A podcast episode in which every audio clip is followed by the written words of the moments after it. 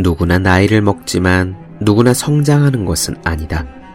미국 야구선수 칠리 데이비스의 말입니다. 제가 예전에 과외했던 학생을 다시 만난 날이었습니다. 중학생이었던 그 친구는 어느새 대학생, 그것도 고학년이 되어 있었어요. 몇 년 만에 만남, 대학에 들어간 이후 계속 공무원 시험 준비를 해왔다고 그랬습니다. 수험생으로 살아온 것이나 마찬가지였습니다. 이런저런 이야기를 나누면서 아쉬움이 일었습니다. 그 친구는 제가 과외를 하던 중학생 때와 똑같았습니다. 더 이상 교복을 입지 않았고 문법 대신 행정학 개론을 들고 있었을 뿐 고민의 깊이나 경험의 폭이 거의 그대로였습니다. 저는 제가 잘못 본 것이기를 바랬지요. 안타깝게도 나이가 든다는 말은 성장한다는 말과 동의어가 아닙니다. 우리는 심리학에서 말하는 발달 과업, 이를테면 정체성, 생산성, 친밀감 같은 것들을 완수하면서 성장해 갑니다. 영웅이 인물을 완수해 마침내 영웅이 되듯이 우리에게는 구해야 하는 우리 몫의 황금 사과가 존재한다는 말입니다. 틀을 깨고 한계에 도전하며 때로는 버팀으로써 우리는 한 걸음씩 성장합니다. 웅클 속에, 동굴 속에서 웅클인 채 도전하지 않는 사람은 그저 조용히 늙어갈 뿐이지요. 여러분 앞에는 여러분만의 과업이 놓여 있을 겁니다. 해야 할 시기에 하지 않으면 얻어야 할 것들을 얻지 못합니다. 지금 여러분은 성장하고 있기를 바랍니다. 365 공비타민 해야 할 시기, 얻어야 할 것의 한 대목으로 시작합니다.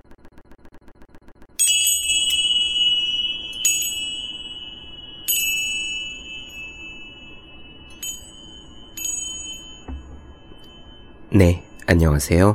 본격 공부자극 팟캐스트 서울대는 어떻게 공부하는가 한지우입니다. 우리는 지금까지 조지 슈언의 달리기와 존재하기에 나오는 여러 가지 이야기들을 나눠드렸습니다. 오늘은 이 달리기와 존재하기의 마지막 시간이 될 거예요. 조지 슈언이 자기의 조카에게 보냈던 편지, 그리고 대학교 졸업식에서 했던 축사의 내용을 나눠드리려고 합니다. 이 두 가지 이야기는 들을 사람이 있는 상대방에게 해주는 말이기 때문에 구체적인 조언이기도 하고 또 듣기에 쉬운, 훨씬 쉬운 그런 말이 담겨 있습니다. 하지만 정말 중요한 순간에 한정된 시간에 이야기를 하는 것이기 때문에 어쩌면 조지 쉬언 철학의 핵심이 담겨 있다라고도 그렇게 생각되네요. 아시다시피 조지 쉬언은 자신의 삶이 망가졌다는 것을 느끼고 45살에 달리기를 시작한 의사입니다. 열심히 달리면서 진지하게 달리면서 왜 달리는가라는 물음에 대한 답을 찾기 위해 그리고 자기 자신이 누군지 알기 위해 책을 열심히 읽었고 글을 썼으며 이로써 운동 철학자라는 별명을 얻게 되었죠.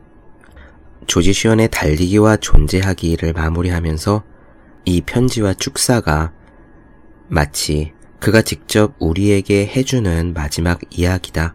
정말 간곡한 부탁이다 라고 생각하면서 들으면 좋을 것 같아 이 내용을 마지막 순서로 아껴 두었었습니다. 먼저요, 편지는요, 조카가 운동에 너무 관심을 쏟다가 대학교 공부를 제대로 할 수 있을까 걱정을 했는데 그 걱정에 대해서 전해준 답변이 되겠습니다. 공부를 하면서 운동을 병행할 수 있을까? 공부하느라 시간을 뺏기기 때문에 일을 제대로 못하는 것이 아닐까라는 그런 의문은 우리들 모두에게 해당되는 질문일 거예요. 공부하느라 운동 시간이 없는 분들도 많고 일하느라 성공을 쫓느라 운동 시간이 없는 분들도 무척 많습니다. 물론 정말 시간이 빠듯하긴 하지만 그래도 제 생각에는요, 이것은 단지 시간 부족의 문제가 아니라 중요도나 우선순위의 문제라고 저는 그렇게 생각을 해요. 과연 공부하고 일하면서 운동을 같이 하고 싶은데 해도 되는 것인지 괜찮은 것인지 조카의 질문에 조지 쉬언은 어떻게 이야기를 했을지 들어보도록 하겠습니다. 바로 시작하죠.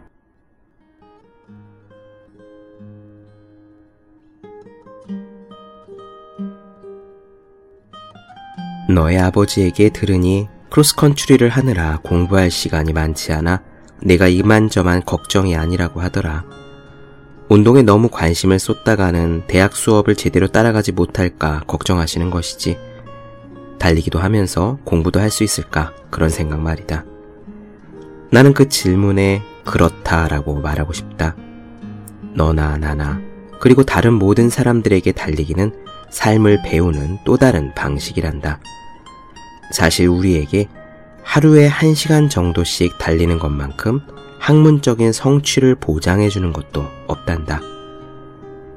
대학 시절에 그 사실을 깨달은 사람이니까 나는 이렇게 확언할 수 있지. 어떻게 달리느냐에 따라 내 학점이 달라졌던 거야. 달리기를 잘 알고 충분히 즐겼을 때는 공부하는 게 재미도 있고 얻는 것도 많았지. 이런 변화는 성적에 곧 반영되었단다. 하지만 배움이란 그것 이상이더구나. 달리기 역시 마찬가지였어. 배움이란 물론 삶의 기초적인 것들을 익힌다는 뜻이지. 먹고 살 수 있는 방법을 익히는 거야. 하지만 더 중요한 것은 자신의 삶과 세계를 전체적으로 바라보고 온전한 인간이 될 때까지 자신의 잠재력을 끌어올리는 일이란다. 배움은 자신을 완성시키기 위해 첫 걸음을 내딛었다는 사실을 뜻해. 가르침을 통해 듣고 읽고 경험하는 것들을 통해 온몸과 마음과 영혼으로 실제 시험해보고 이를 통해 자신만의 진실을, 자신만의 세계를 알아가는 과정을 통해 나 자신을 완성시켜 나가는 것이지. 우리는 다 함께 배우지만 개인적으로 익혀야만 한단다. 소크라테스가 말한 것처럼 교육이란 자신에게서 끌어낸 지식을 획득하는 것을 의미하지. 하지만 교실과 강의실의 수업은 모든 학생들을 똑같게 만들어 모든 사람들에게 같은 사실을, 같은 자료를, 같은 정보를, 더 나아가서는 같은 진리를 가르쳐 줘야만 하니까. 그래서 우리는 개들이 뼈다귀를 물자마자 다른 곳으로 휙 가듯이 교실에서 배운 것을 다른 곳으로 가져가 진리란 과연 무엇인지 알아낼 때까지 물고 늘어져야만 한단다. 그러자면 몸에서 시작해야만 해. 건강하고 튼튼한 몸, 어떤 일이라도 견딜 수 있는 몸 말이다. 이 말은 곧 육체적으로 헌신하고 갈망하고 훈련할 수 있어야 한다는 것을 뜻하지. 오직 놀이를 통해서만 우리는 육체 활동으로 새롭게 태어난단다. 마음이 진리를, 영혼이 선을 갈망하듯이 육체는 놀이를 갈망하기 때문이다. 너나 나나 달리기가 자신의 놀이가 됐으니 꽤 시작은 좋은 편이다. 달리기는 모든 영역에 영향을 미치기 때문에 우리가 달리는 시간이 곧 체육관이며 실험실이며 교실이며 교회가 되지. 이 체육관 안에서 우리는 건강을 발견한단다.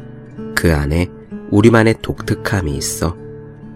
우리들 각자는 이전에도 없었고 이후에도 없을 이 우주 안에서 유일한 존재라는 사실을 따로 배우지 않아도 깨닫게 되지. 길에서 달리는 시간 동안 온 몸을 사용하기 때문에 우리는 실제로 몸 그 자체가 되어 그런 과정을 통해 우리는 다른 분야에서도 완벽히 몰입하는 게 뭔지 알게 된단다.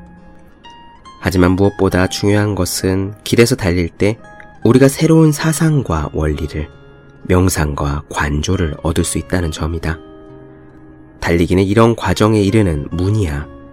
그런 편안함과 무집착의 상태 속에서 우리는 헤라클레이토스가 사물의 본질에 귀를 기울이는 상태라고 일컫는 상태에 도달한단다. 우리는 세계를 향해 우리 자신을 활짝 열어젖히는 셈이지. 영혼의 문제는 또 어떨까? 달리는 시간을 통해 우리는 다른 어떤 곳에서도 얻을 수 없는 자유를 얻는다.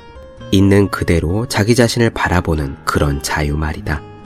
과연 다른 곳 어디서 자신의 삶을, 자신의 양심을, 자신의 소망을 볼 수 있단 말이냐. 그 시간이 되면 그 모든 부족함이며 유약함이며 모자람이 다 드러나고 우리는 이를 받아들이게 되지. 그리하여 이웃고 너는 있는 그대로의 자신을 받아들이는 것이란다. 왜냐하면 그 순간 문이 열리며 전에는 상상하지도 못했던 자신의 모습이 눈에 들어오기 때문이다. 이제 너는 자신이 얼마나 유한하고 불완전한 존재인지, 하지만 동시에 다비드 상처럼 끔찍할 정도로 놀랍게 태어났는지를 알게 된다. 이런 순간들, 아무런 노력도 하지 않았고, 별다른 어려움도 없었는데, 갑자기 환해지는 이런 순간들 덕분에 길에서 달리는 시간은 너의 하루 중에서 가장 소중한 시간이, 너의 배움 중에서 가장 중요한 시간이 될 것이다. 자신만의 생각에 빠져 길을 달려보지 못한 사람은 배웠다고 하더라도 진짜 참된 지식은 알지 못할 위험이 크다. 바로 자기 자신이 누구인가 라는 질문에 대한 해답 말이다. 그러므로 언제나 최선을 다하자. 네, 다음 글은요.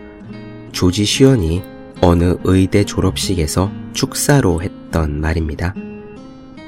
미국 대학의 졸업식 축사에는 멋진 글들이 많아요. 스티브 잡스의 저 유명한 연설문도 있고 조앤 롤링이 했던 축사도 무척 감동적이죠. 유머가 있고 교훈이 있고 정말 새겨서 들을 만한 문구들이 많습니다. 물론 그런 글이기 때문에 지금까지 이렇게 널리 읽히는 것인지는 모르겠지만 말이에요. 이 글에서 조지 시어는 사회적인 성공을 경계합니다. 자기 자신을 찾는 것이 인생에서는 가장 중요한 일인데, 그런데 사회적인 성공이 바로 그런 것을 가로막기 때문이다 라고 이야기해요. 아마 직장에서 승진이나 성과를 위해 정신없이 일해본 경험이 있는 분들은 누구나 무슨 말인지 이해할 것입니다. 조지 시어는 이 달리기와 존재하기라는 책 어딘가에서 이렇게 말했습니다. 원죄란 내가 생각하기에 우리가 지닌 잠재력을 얻지 못하는 상태를 뜻한다. 삶에 해답이 있다면 그건 더 많이 사는 일이다. 삶의 한계가 어딘지 직접 부딪혀 본 뒤에 그 한계를 뛰어넘어야만 한다. 죄책감은 제대로 삶을 살아가지 않을 때 생겨난다. 그렇습니다. 우리는 온전한 자기 자신이 될 수 있고 우리의 잠재력을 모두 발휘할 수도 있는데 그렇지 못할 때 죄책감을 느끼고 후회하게 되지요. 조지 시연의 말처럼 삶의 해답이 있다면 그것은 어떻게든 더 많이 살고 더 많이 존재하는 것이 될 겁니다. 자기 자신이 된다는 것, 삶을 제대로 살아간다는 것이 무엇인지 지금까지 조지 슈언이 했던 이야기들, 그리고 바로 이 대학 축사에서 한 말을 들으시면서 여러분들께서도 여러분들 자기 자신이 된다는 것이 무엇인지에 대한 해답을 그 고민에 생각을 기울이셨으면 좋겠습니다. 이 글 들려드리는 것으로 달리기와 존재하기에 대한 긴 에피소드들을 마치도록 할게요. 바로 이어가겠습니다. 다운스테이트 의과대학 졸업생 여러분. 학장님께서는 제가 졸업식 축사를 맡으면 대단한 영광이겠다라고 말씀하셨습니다. 권위 있는 심장병 전문의이자 철학자이며 건강에 관한 전문가에게서 졸업생들이 뭔가 도움이 될 만한 얘기를 듣기를 원한다고 말입니다. 말하자면 제가 안내하는 유적 답사쯤이 되겠습니다. 하지만 그런 이유 때문에 제가 이 자리에 선 것은 아닙니다. 진짜 동기는 간단합니다. 초대장을 보낸 여러분들의 학생 대표가 이런 말을 하더군요. 사람들이 졸지만 않으면 된다고요. 게다가 강연비도 줄 수 없다고 했습니다. 학생 대표는 그래서 제게 미안한 모양인데 전혀 그럴 필요는 없습니다. 57살이 되고 보니 듣는 사람만 있어준다면 떠들게 되더군요. 제가 심장병 전문의인 것만 확실합니다. 하지만 대단한 건 아닙니다. 다른 전문가들과 마찬가지로 일상생활 전문가가 될 만큼 머리가 똑똑하진 않았습니다. 제가 독학 철학자라는 사실도 밝혀야 되겠습니다. 개똥 철학에 가깝지만 우리 의사들에게는 방법이 없습니다. 아마 우리처럼 열악한 환경에서 교육받은 사람은 없을 겁니다. 우리는 의과 대학에 다닐 만한 능력이 있다는 것을 보여주기 위해 의과 대학에 들어와 의과 대학을 졸업합니다. 인성이나 생명의 소중함에 대해서는 배울 시간이 없지요. 하지만 먼저 인간이 되기 위해서 사람으로 살아가기 위해서 창세기부터 공부할 필요가 있습니다. 항상 정신을 바짝 차리고 진짜 거인을, 작가를, 사상가를, 성자를, 운동선수를 만날 준비를 해야만 합니다.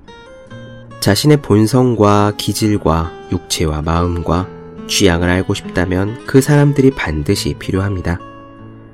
사실 저 같은 사람이 이런 자리에 선 게 꼭 죄를 짓는 것 같습니다. 왜냐하면 44살의 나이에 이미 저는 의학이 지겨워졌거든요. 그때 한 의과대학 교수 채용 공고에 신청서를 냈는데 사유를 쓰라고 해서 의사 일이 너무 지겨워졌습니다. 라고 썼습니다. 물론 바로 잘렸습니다. 그래서 좋다. 더 높은 꿈을 품어보자. 그렇게 해서 44살의 나이에 달리기를 시작했습니다. 말도 안 되는 그 일에 절대적이고 무조건적이고 단순 무식하게 몰입했습니다.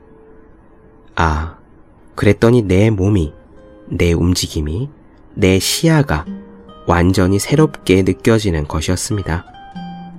완전히 새로운 삶이 열린 것이죠. 진리란 여기에 있었구나. 그걸 그때 깨달았습니다. 이 자리에서 제가 깨달은 그 진리를 몇 가지 좀 들려드릴까 합니다. 하지만 그보다는 일단 거짓말을 하지 않았으면 좋겠습니다. 늙은이가 하는 말의 반은 거짓말이라고 손톤 와일드는 말했어요. 하지만 아무리 거짓말을 한다고 해도 졸업식 축하 연설보다 더 심하겠습니까? 해마다 이맘때가 되면 전국 각지에서 열심히 일하라고 말하는 연사들이 수두룩하지 않습니까? 사회에 나가서도 쉬지 말고 공부하려면 훌륭한 어른이 되려면 열심히 일하라고 말입니다. 졸업생들에게 성공하라고, 봉사하라고, 다른 사람들을 위해 자신의 삶을 바치라고 그 사람들은 말합니다. 하지만 저는 이 자리에서 조금 다른 말을 하겠습니다. 저는 여러분들에게 제발 일하지 말고 좀 놀라고 말하고 싶습니다. 정신을 놀게 하라는 뜻이 아니라 몸을 뛰놀게 하라는 말입니다. 저는 여러분의 사회적 성공은 불행의 씨앗이 될 것이라고 말하고 싶습니다. 사회에 봉사하다 보면 당연히 자기 자신과 가족과 환자에게는 봉사할 시간이 없어집니다. 다른 사람을 위해 자기 삶을 바치다 보면 자기 삶은 한 번도 제대로 살아보지 못하고 숨을 거둘 것입니다. 살아보니 인생에서 가장 중요한 문제는 자신의 참된 모습을 꾸준히 찾아 나서는 일이었습니다. 정신을 바짝 차리고 온몸을 사용할 때, 놀이 속으로 푹 빠져들 때, 운동선수가 견뎌야 할 모든 시련을 받아들일 때, 우리는 자신의 참된 모습을 되찾게 됩니다. 그러는 동안에도 자기 마음 하나는 꼭 지켜가야만 하지요. 아이처럼 쉽게 감동하는 마음을 절대로 잊어서는 안 됩니다. 가능하다면 태평스러워지는 방법을, 드러난 겉모습에 얽매이지 않는 방법을, 편안한 마음으로 세상 모든 것을 향해 웃을 수 있는 방법을 익혀야만 합니다. 그래도 성공하고 싶다면 항상 정신을 바짝 차려야만 합니다. 뭐가 중요한지 우선순위를 정해 놓으세요. 방해받지 않을 시간을 하루에 1시간은 마련하기 바랍니다. 그 60분 동안에는 신이든 국가든 가족이든 일이든 들어오지 못하게 하십시오. 그리고 일주일에 하루는 꼭 혼자서만 보내십시오. 자신을 아끼는 법을 자신을 받아들이는 법을 배우십시오. 여러분도 자기 삶의 영웅이 될 수 있다는 것을 기억하십시오. 이거 쉽지 않은 일입니다. 온갖 일들을 들고 와서 여러분의 삶을 뺏으려고 드는 사람이 이 세상에는 수두룩합니다. 하루에 딱 18시간만 내달라고 하죠. 그러다간 얼마 안 있어 24시간을 다 내달라고 할 겁니다. 할 수만 있다면 36시간도 뺏어갈 겁니다. 하지만 여러분에게는 진짜 친구가 없습니다. 여러분의 이름을 깍듯하게 부르는 사람들을 특히 조심하십시오. 밤이나 낮이나 언제라도 여러분들을 호출할 것입니다. 집에서 쉴라고 치면 꼭 불러내는 사람들입니다. 여러분 자신만이 여러분의 친구입니다. 자기 몸과 그 아름다움을 지키는 사람은 바로 여러분입니다. 노는 시간에 즐거움을 마련하는 사람도 여러분입니다. 어린이처럼 꿈을 지니고 살게 하는 사람도 여러분입니다. 절대 재방송되는 일이 없는 삶이라는 드라마에 각본을 쓰고 주연을 맡은 사람도 여러분입니다. 그 모든 것에 분연히 맞서십시오. 자신의 삶을 사십시오. 성공은 자로 잴 수도, 몸에 걸칠 수도, 두고 바라볼 수도, 벽에 걸어 놓을 수도 없습니다. 동료들의 찬사, 사회의 존경, 환자들의 감사 인사가 성공을 뜻하는 게 아닙니다. 성공이란 진정한 자신의 모습이 무엇인지 똑똑하게 아는 일, 자신이 원했던 모습대로 인생을 살아가는 일입니다. 그것만으로도 보상은 충분합니다. 하지만 살아가는 동안 느끼는 즐거움이 그 중에 최고입니다. 최악의 경우에도 여러분은 자기 자신만은 치유할 수 있습니다.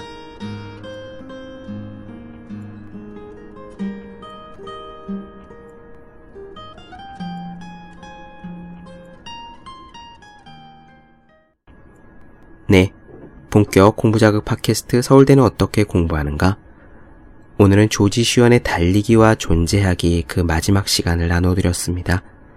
더 많은 이야기가 궁금하신 분들, 질문사항 있으신 분들은 제 네이버 블로그 허생의 즐거운 편지 혹은 다음 카카오 브런치 한재우의 브런치를 찾아주시면 되겠습니다. 그리고 매일매일 공부하시는 분들, 여러분들 주변에 매일매일 공부하시는 그분들을 위해서 하루 한 페이지씩 읽고 공부할 의욕을 북돋는 책, 보기만 해도 공부하고 싶어지는 365 공비타민을 선물해 주시면 좋겠습니다. 오늘 여기까지 할게요. 저는 다음 시간에 뵙겠습니다. 여러분 모두 열심히 공부하십시오. 저도 열심히 하겠습니다.